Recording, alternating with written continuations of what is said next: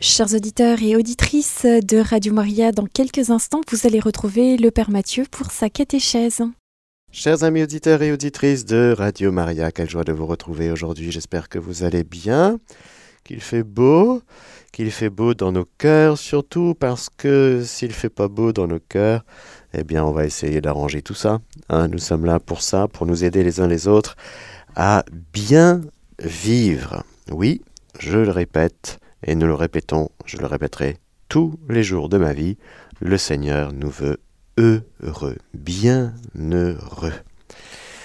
Le diable, il nous veut mal heureux. Il nous veut heureux lui aussi, mais mal, mal heureux.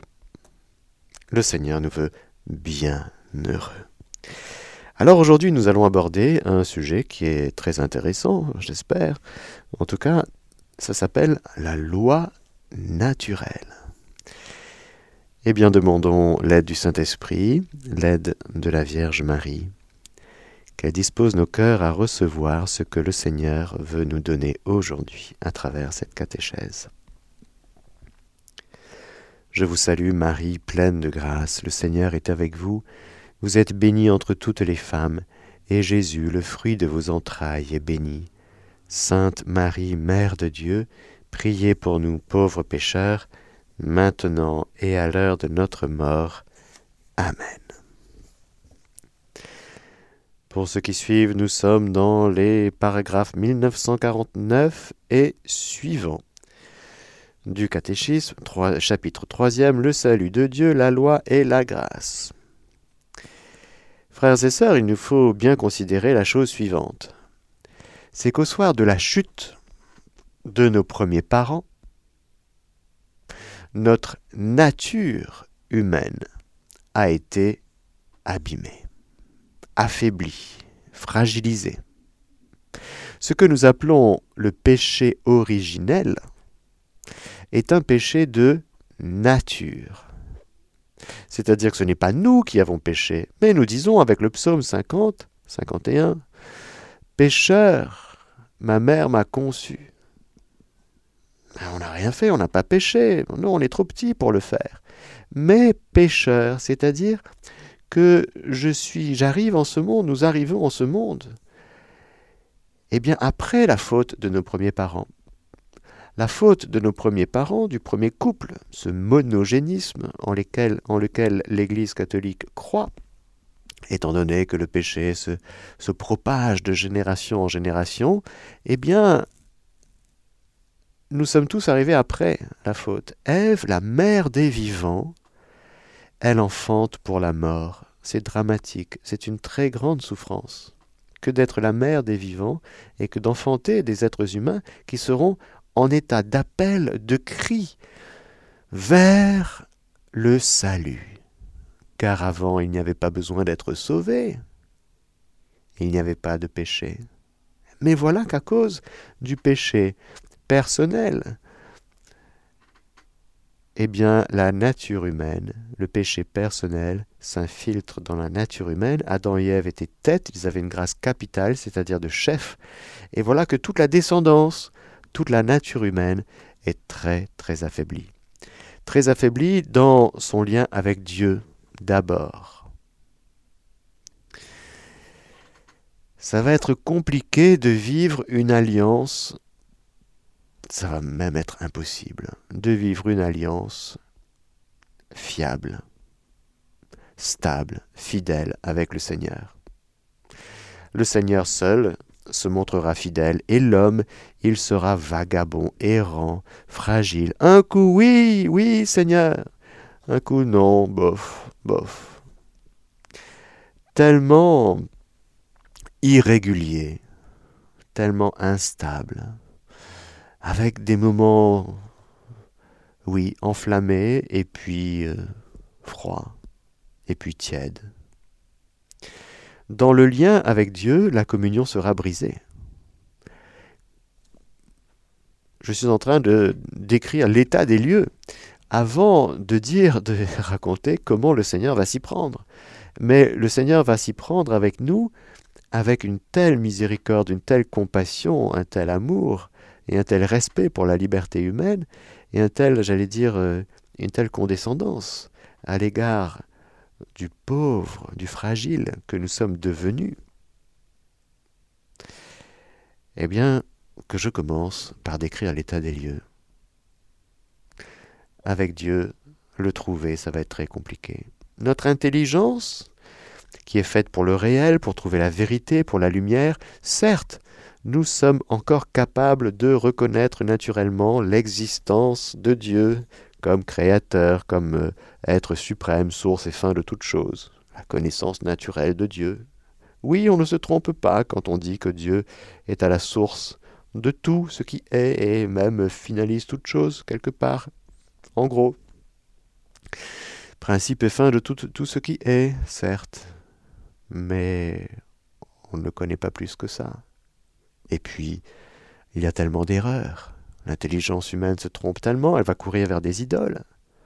Dans le polythéisme, il y aura tellement de perversion dans le rapport à Dieu qu'on va tomber dans la superstition, on va tomber dans la divination, on va aller chercher des marabouts, des sorciers, des espèces de caricatures de médiateurs et d'intermédiaires pour nous aider à vivre une vie pseudo-religieuse qui tient à peu près le coup et surtout qui nous protège de la peur.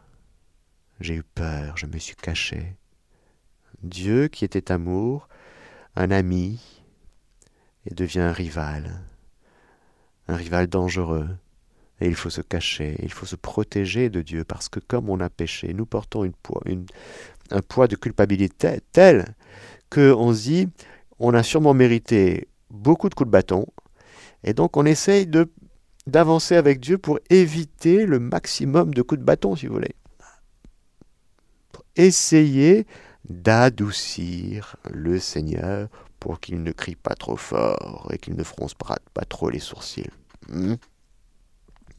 et que quand il nous frappe, eh bien, ça nous fasse un peu l'effet d'une mousse plutôt qu'un effet, l'effet d'une règle en plomb. Voilà. Pauvre de nous. Pourquoi? Parce que l'intelligence, elle a été abîmée. On ne voit plus. On n'a plus le cœur pur. Le cœur est impur, c'est-à-dire mélangé. Notre volonté, très abîmée, cette capacité de choisir le bien, de nous rendre vers le bien, de le choisir, eh bien nous sommes faibles, comme je disais, un coup oui, un coup non. Ah oui, on aimerait bien être ami de Dieu pour toujours, mais c'est si fragile. Alors le Seigneur ne cessera de dire d'ailleurs dans l'Écriture que, oh Israël, tu es comme une fleur, tu te fanes tellement vite. Un coup, tu es à fond, et puis un coup, tu te fanes, il n'y a plus personne. Et nous sommes comme ça, frères et sœurs, au soir de la chute. Nous sommes dans un état de ça, comme on dit en italien, c'est de grande fragilité, il faut avouer. Alors, est-ce que Dieu est en colère? Oui, il y a une colère de Dieu, mais il faut bien comprendre ce que ça veut dire. La colère de Dieu, est allié avec son, son immense amour de compassion et de miséricorde. La colère de Dieu, c'est quoi? C'est Dieu qui court derrière nous pour qu'on revienne. Parce que c'est nous qui sommes partis, c'est pas lui. Lui, il est parti parce qu'il a été chassé. Il a été chassé du cœur de l'homme. Et le cœur de l'homme n'est plus ce jardin d'Éden, ce jardin de délices où Dieu vient prendre son repos au soir, à la brise du soir, et vient se reposer dans le cœur de l'homme en contemplant ce qu'ils ont fait ensemble dans la journée, vous voyez Dans un office de vêpres, prier ensemble dans la louange, l'adoration, l'action de grâce. Ben non, le cœur de l'homme est malade. Son cœur, son esprit est tordu, fragile. Même s'il rejoint, il peut rejoindre Dieu, il le rejoint comme un tâton, comme dans la nuit. Il a peur, il a froid, il est nu. Et sa vie spirituelle, au lieu de dominer sa vie passionnelle, eh bien, se laisse déborder par la vie passionnelle.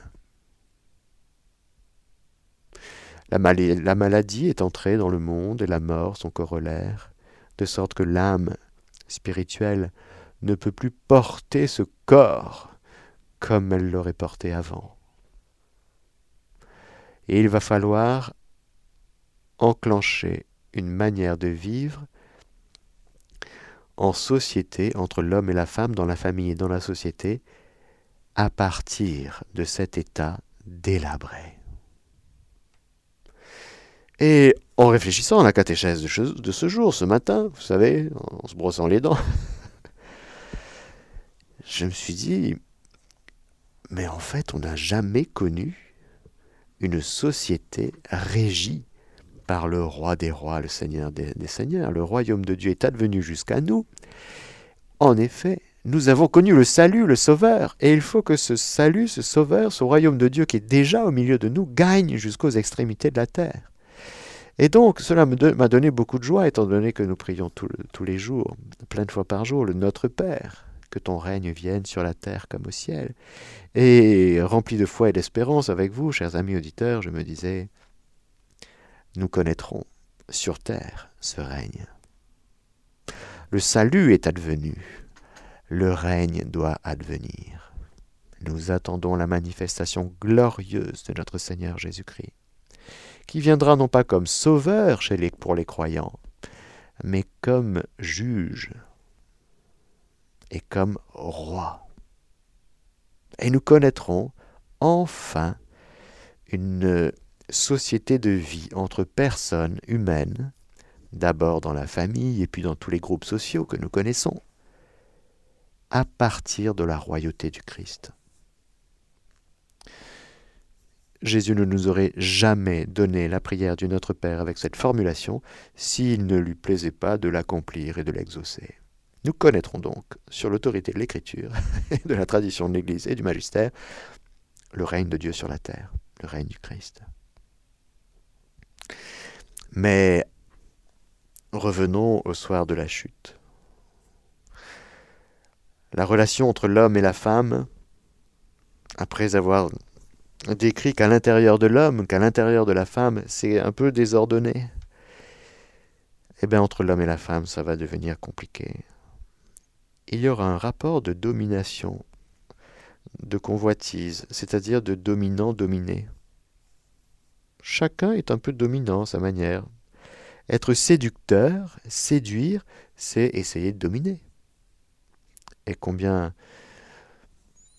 l'expérience montre que la séduction, on se fait toujours avoir. Pourquoi? Parce qu'on cherche à dominer, mais au terme, on est dominé, dominé par ses propres passions. Même celui qui cherche à dominer, en fait, il est dominé par ses propres passions désordre, relation compliquée, difficulté à se retrouver, à se trouver dans une communion telle que Dieu l'a inscrite, telle que Dieu l'a voulu comme créateur. Et voilà que le rapport de l'homme et de la femme seront marqués par des choses qui vont venir compliquer la relation au quotidien. Et dans la société, dans la famille humaine et dans la société, dans les différents groupes sociaux, ce sera compliqué. Le rapport même à la création sera un rapport de maltraitance. Alors qu'au départ, la création, c'était le jardin de Dieu sur lequel nous étions établis comme rois de l'univers. Et nous avions l'autorité, l'autorité du roi pour transformer l'univers et apporter les prémices à Dieu comme prêtres, des prêtres rois. Cette transformation de l'univers, ce dominium, eh bien, n'est pas une domination tyrannique au point de départ. C'est glorifier Dieu que de transformer l'univers pour sa gloire. Œuvrer avec lui. Lui, lui seul créateur, l'homme et la femme transformateurs. Bon, c'est pas très joli, mais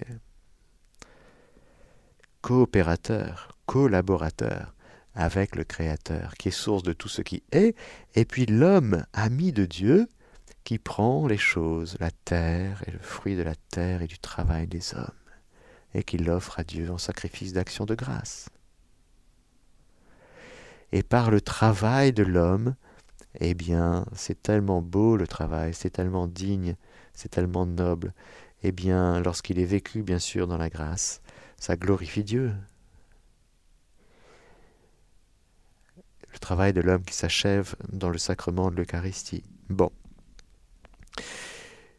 Mais nous maltraitons la création et nous nous usons de la création non pas pour la gloire de Dieu, mais pour notre petite gloire, gloriole, et pour notre porte-monnaie. C'est une grande et grave dépravation. Oui. C'est un grand écart entre la vocation de l'homme et ce qu'il en fait. Comment Dieu va faire? Parce que c'est ça la question. L'homme ne pourra pas réparer. Le désastre est trop grand.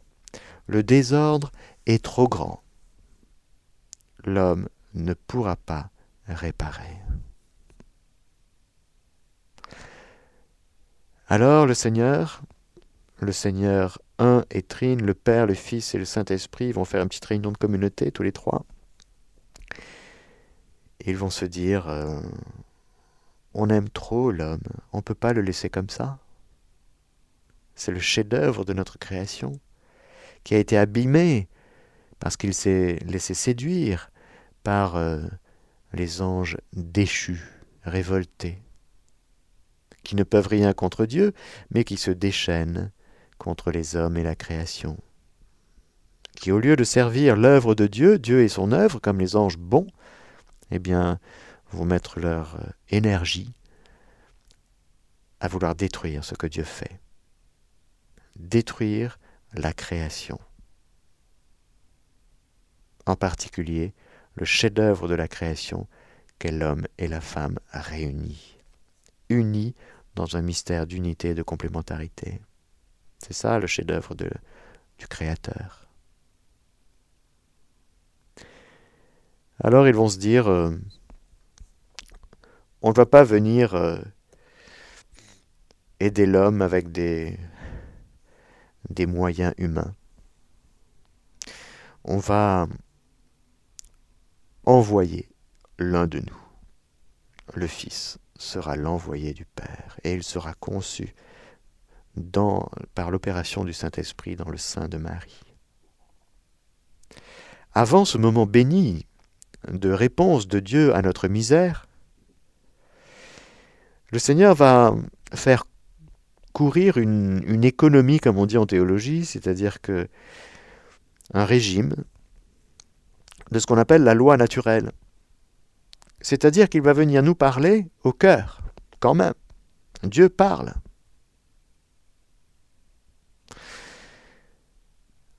Dieu parle, en parlant, il crée sa créature, il crée l'univers, mais Dieu parle aussi à sa créature, l'être humain.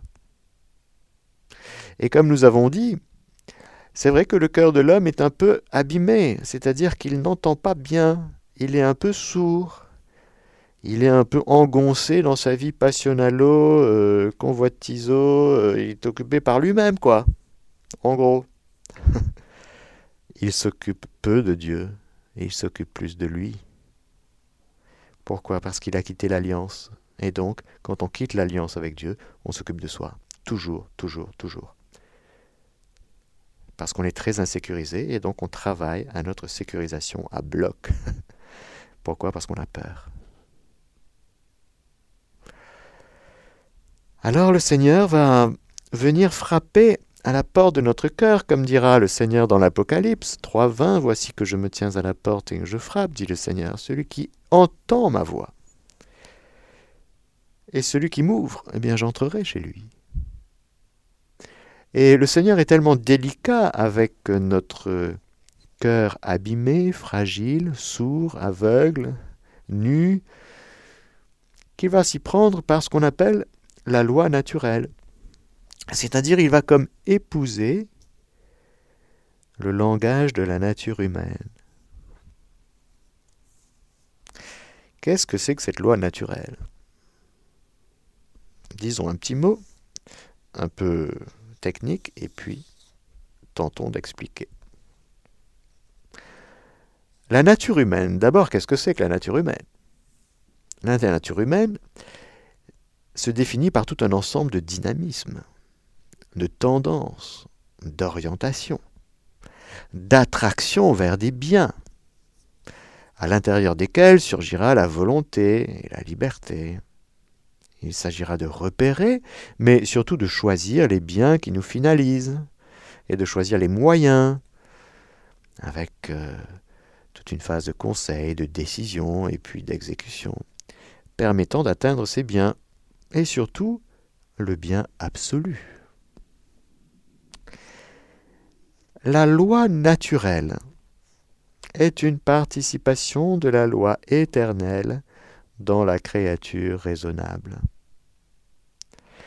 Elle est cette lumière mise par Dieu dans notre intelligence qui nous fait discerner le bien à faire et le mal à éviter.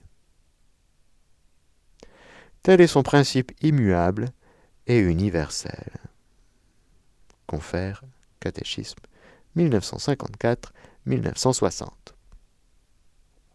C'est-à-dire, c'est-à-dire, frères et sœurs, que dans l'intelligence de tout être humain qui vient dans ce monde, rappelez-vous,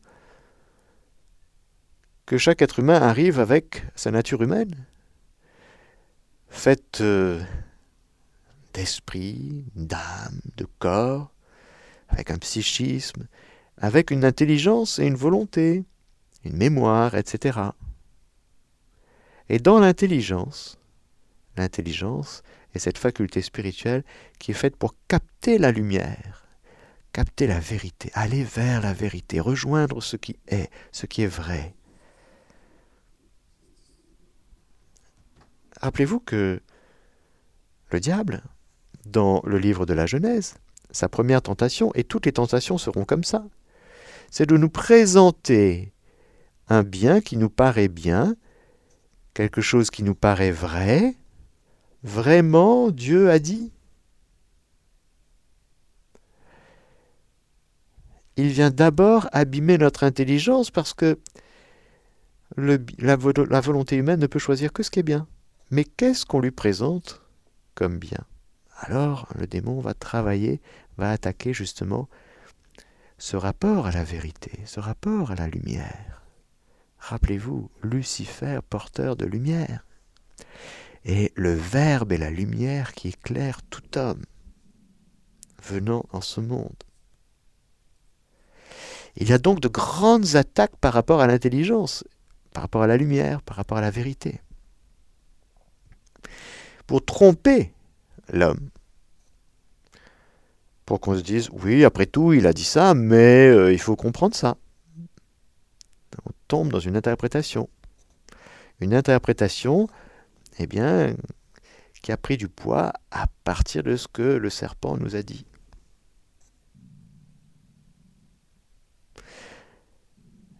Donc, voilà que l'être humain qui, qui a péché connaît le bien et le mal. Si vous en mangez, vous connaîtrez le bien et le mal. Ce n'était pas le cas avant. Maintenant, dans l'état de faiblesse, de fragilité dans lequel nous sommes, eh bien voilà que nous devons choisir entre le bien et le mal. Ce n'était pas le cas avant le péché. Il n'y avait pas de mal, pas de péché. Maintenant, oui. Et nous sommes si faibles eh bien que le Seigneur vient, à notre aide, pour nous aider, à travers le principe immuable et universel, c'est-à-dire fais ce qui est bien, évite le mal. C'est comme une petite voix que le Seigneur nous susurre à l'oreille du cœur tout le temps. Fais ce qui est bien, évite le mal. Et dans notre vie quotidienne, ben, nous voyons ça. Dans tous les domaines euh, d'application de cette loi universelle et immuable, nous voyons, par exemple, euh, dans notre vie biologique, dans notre, rapport au corps, toujours ce petit discernement qui est là. Est-ce que c'est bien? Est-ce que c'est mal? Et puis, eh ben je choisis le bien. Ou je sais, c'est pas terrible, mais je le fais quand même dans l'usage des biens extérieurs, l'usage de la nourriture, le vêtement, dans notre manière de travailler, le logement, la qualité de l'environnement biologique, etc. Dans tout ce qui est rapport entre l'homme et la femme, fais ce qui est bien, évite ce qui est mal. Dans le rapport aux enfants, dans l'éducation, dans les liens familiaux, bien sûr dans l'amitié aussi. On peut se blesser entre amis, on peut se faire du mal, on peut se pardonner aussi et revenir. On peut s'allier avec des gens pour euh, mener euh, des combats pour une cause qui nous semble juste, pour l'amour de la vérité, quelque chose qui nous semble bien à défendre.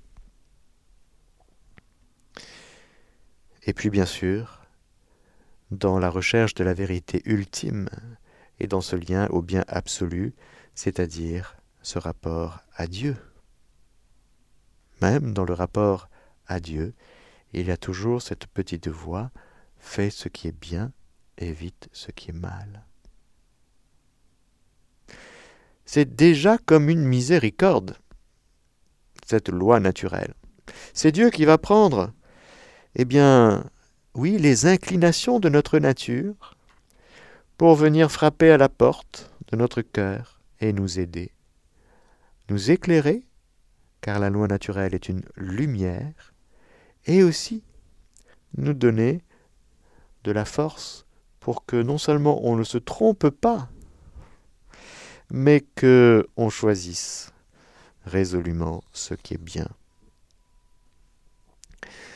Voilà l'essence de ce qu'on appelle la loi naturelle. C'est donc une lumière que Dieu donne à chacun de nous pour que nous puissions, avec l'aide de Dieu, mais c'est une aide naturelle. Elle n'est pas encore surnaturelle, cette lumière. C'est une lumière naturelle, c'est-à-dire déposée dans la nature même de l'homme, tel qu'il est créé par Dieu, donné à tout homme, toute femme, eh bien, dès sa création, quelle que soit sa religion. Mais alors, que ferons-nous de cette lumière? Cette lumière descend dans ce que l'Église appelle la conscience. Je vous lis un petit passage de Gaudium et Spes, document du Vatican II, euh, paragraphe numéro 16. Au fond de sa conscience, l'homme découvre la présence d'une loi qu'il ne s'est pas donnée lui-même, mais à laquelle il est tenu d'obéir. Cette voix, les mots sont bien choisis, Aujourd'hui, si vous entendez la voix du Seigneur, n'endurcissez pas votre cœur. Cette voix qui ne cesse de le presser d'aimer et d'accomplir le bien et d'éviter le mal, au moment opportun résonne dans l'intimité de son cœur. Fais ceci, évite cela. Car c'est une loi inscrite par Dieu dans, au cœur de l'homme. Sa dignité est de lui obéir dignité de l'homme est d'obéir à cette petite voix. Et c'est elle qui le jugera. C'est la loi qui nous jugera. Autrement dit, on a été incliné à faire ceci et à éviter cela. Mais qu'est-ce que tu as fait avec ça?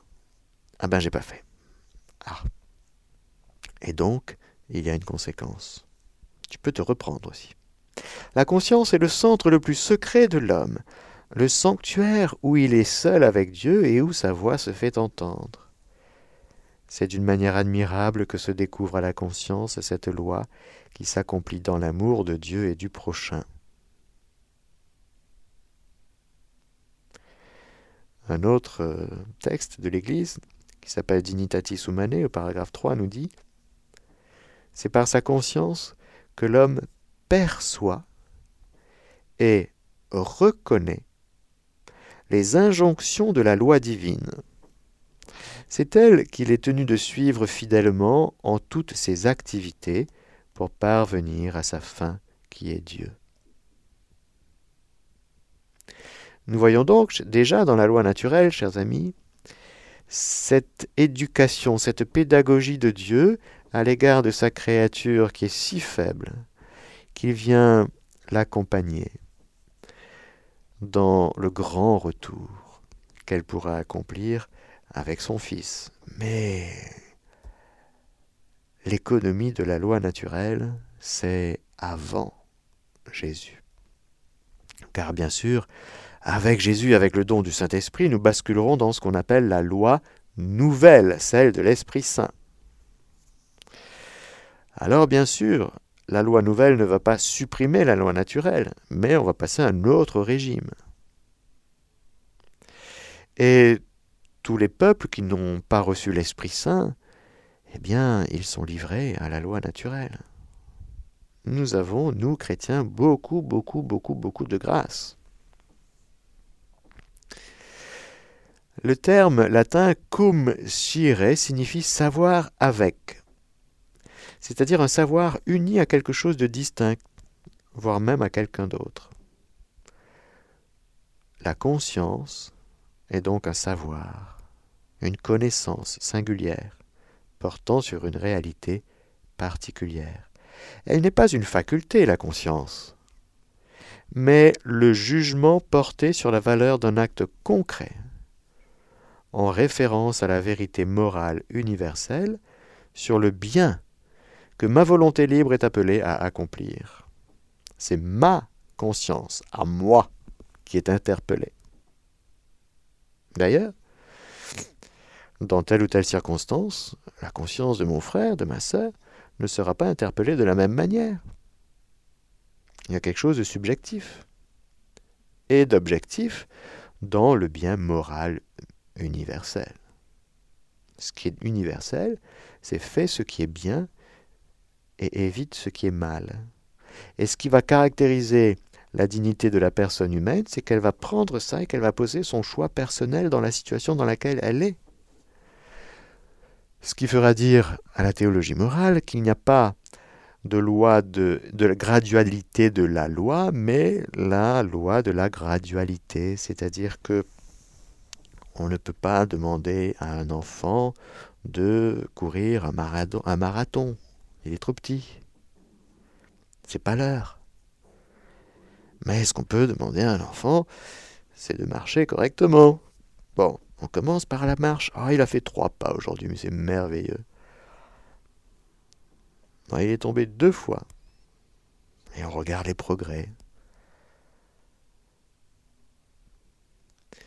Ce qui m'oblige, c'est une vérité objective, indépendante de moi, qui précède mon jugement particulier. Et elle m'oblige de manière absolue, indiscutable, universelle, car elle est commune à tous les hommes. C'est ce qu'affirme Saint Paul dans la lettre aux Romains au chapitre 2, versets 14 et 15 quand des païens privés de la loi mosaïque, on nous verrons ce que c'est que la loi mosaïque, c'est-à-dire donnée à Moïse. Eh bien, lorsque des païens privés de la loi de Moïse accomplissent naturellement les prescriptions de la loi mosaïque, parce que nous verrons dans la loi, dans les dix commandements, il y a des commandements qui relèvent de la loi naturelle. Ces hommes, sans posséder de loi mosaïque, la loi de Moïse, se tiennent à eux-mêmes lieu de loi, sans faire du Raymond de Vos. Ils montrent la réalité de cette loi inscrite en leur cœur. À preuve le témoignage de leur conscience, ainsi que les jugements intérieurs de blâme ou d'éloge qu'ils portent les uns sur les autres. C'est-à-dire qu'on n'est pas content quand on rate, on fait quelque chose qui ne nous plaît pas. Eh bien, on se juge, on dit non là j'ai raté, ah non là ça va pas, c'est pas bien. Ou bien on réalise que oui, ah tiens là, là c'était bien, là j'ai bien fait. Je suis dans le vrai, je suis dans le bien, je suis dans le juste. Ou bien non, là je, suis dans l'injuste, je suis dans le, je suis dans le non, là je sais pas bien. On se juge en permanence, on a un petit jugement. Non seulement sur notre propre conscience, mais sur les autres. Bon, c'est vraiment à éduquer, mais bon. La conscience atteste donc la loi de Dieu en l'appliquant aux actes. C'est elle, la conscience, qui juge la bonté ou la malice d'un acte concret à raison de sa relation avec la loi inscrite dans le cœur. Elle accuse donc l'homme lorsque ses actes ne sont pas conformes à la loi inscrite dans son cœur.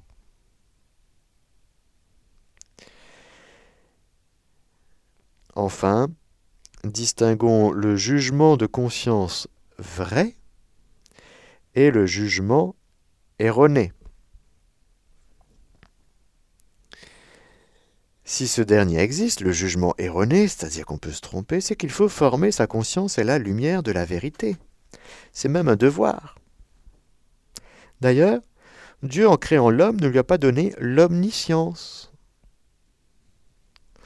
Après le péché d'Adam, nous devons donc progresser dans la connaissance des préceptes particuliers de la loi naturelle. C'est-à-dire que en pratiquant le bien, eh bien, notre conscience du bien grandit, notre connaissance du bien grandit. Si on ne pratique pas beaucoup le bien, eh bien, notre conscience du bien sera comme atténuée, engloutie, euh, engluée. Voilà donc cette aide, qui est une très belle aide, et qui permet d'ailleurs à des personnes de ce qu'on appelle de bonne volonté, c'est-à-dire des gens qui, par exemple, n'ont pas encore reçu la grâce de l'Esprit Saint, mais qui s'orientent dans leur vie quotidienne, dans leurs relations interpersonnelles, dans leur travail, dans leur... Eh bien, qui s'orientent en fonction de cette petite voix et de leur conscience et qui, de fait, posent un jugement sur eux-mêmes et sur leurs actes. Là, j'ai bien fait, là, j'ai pas bien fait, là, je peux mieux faire, là, etc. Voilà donc ce que l'Église enseigne sur la loi naturelle.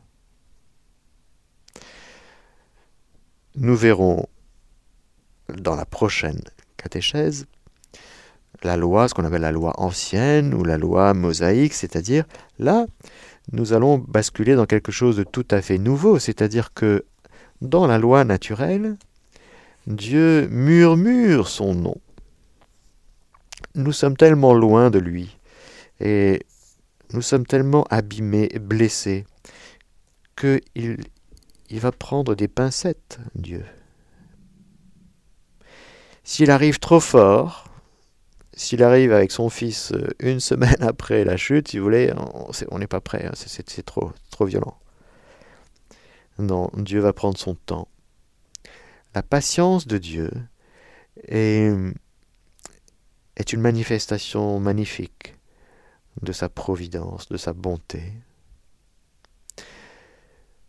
Ce Dieu Père, ce Dieu Fils, ce Dieu Esprit Saint, tous les trois ensemble, vont prendre soin de l'homme en, pendant longtemps, en lui manifestant son amour à travers l'arc-en-ciel de Noé, par exemple, à travers la création.